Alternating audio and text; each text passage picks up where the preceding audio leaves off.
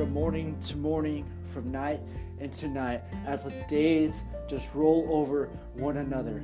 I still look at myself in the mirror right now as I'm talking into this microphone to keep reminding myself, to keep telling myself that I am a child of God, that I'm a child of the Most High, that I'm ambassador of the kingdom, that I have a voice to make some noise into this world for the gospel and for the love and the light that Jesus has and put into my heart to share with this world. So I stand here with a brand new heart, with a brand new name to continue to glorify God through everything that I do and everything that I have, despite the circumstances, despite brokenness, despite shame, despite still being in the spirit in the season of sadness, despite being in the darkness of depression. I feel like David just a bit as he has ran into the wilderness all by himself, lost, confused, because he's being chased by people who want to kill him, who people who want to dismantle him, people who want to hurt him.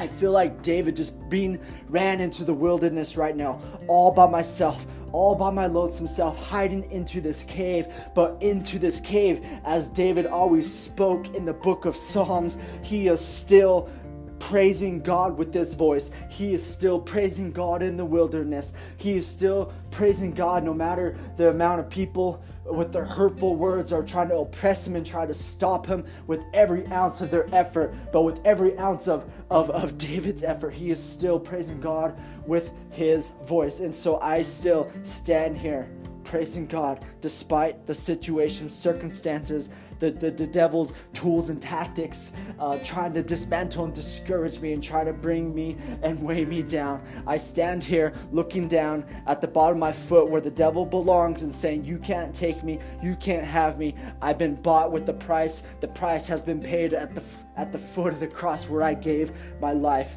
to Christ.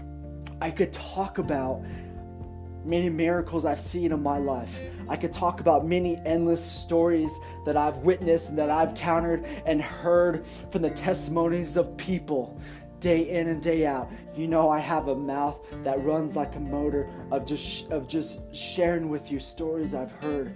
And those are encouraging, but but none of those carry the weight of what the gospel holds and what the gospel carries. So in that sense, I'm going to read with you Psalm 40 or excuse me, Psalm 51, verse 12, where it states right here David shouting and crying out, Restore to me the joy of your salvation, Lord.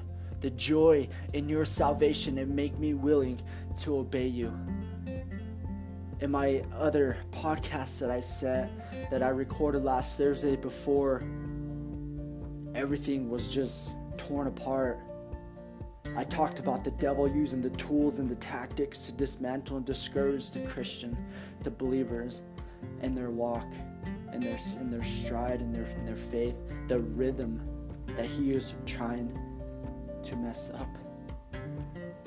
I I talk about he's trying to kill, steal, and destroy.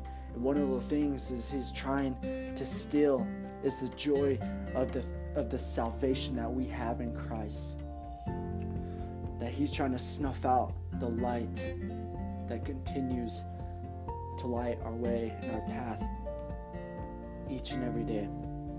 But like I said, there's nothing, there's not enough darkness that could snuff out the light. There's not enough earthquakes that could pound the foundation of my heart to take me down. As I've already said, we live in victory when we live in Christ.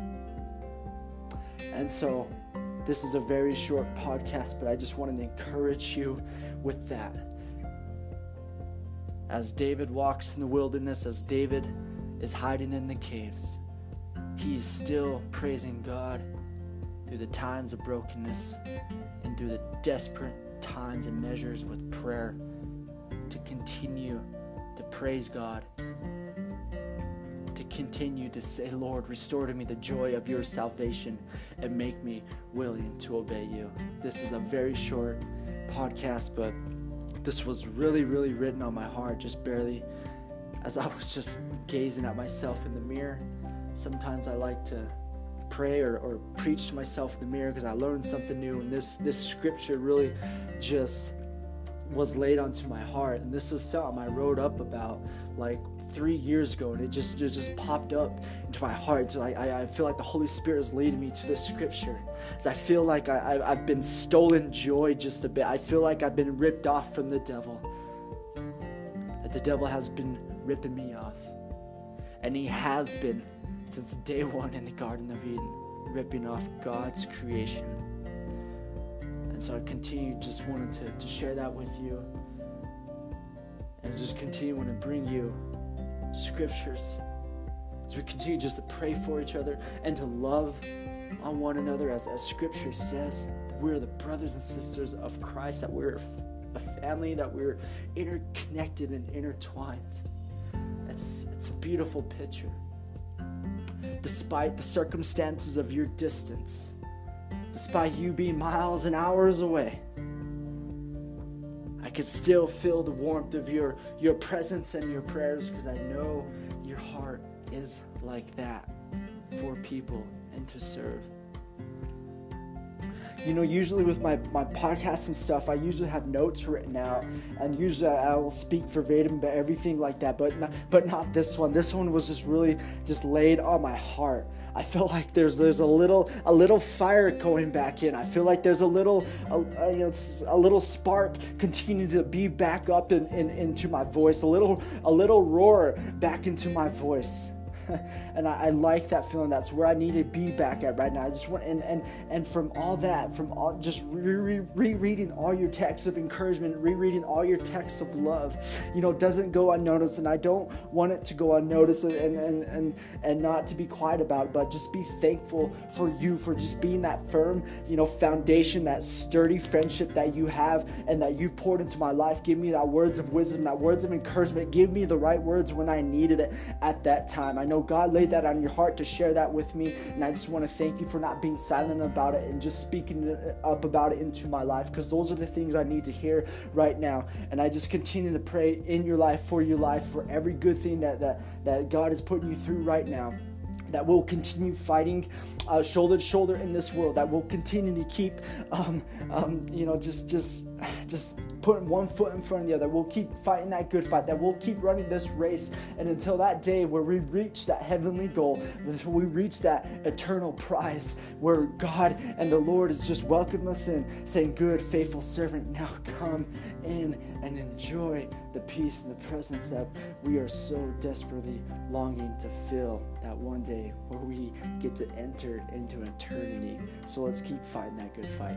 Anyways, God bless I continue to pray for you for everything um, that you're doing in my life, but other people's lives as well. God bless and have a good night.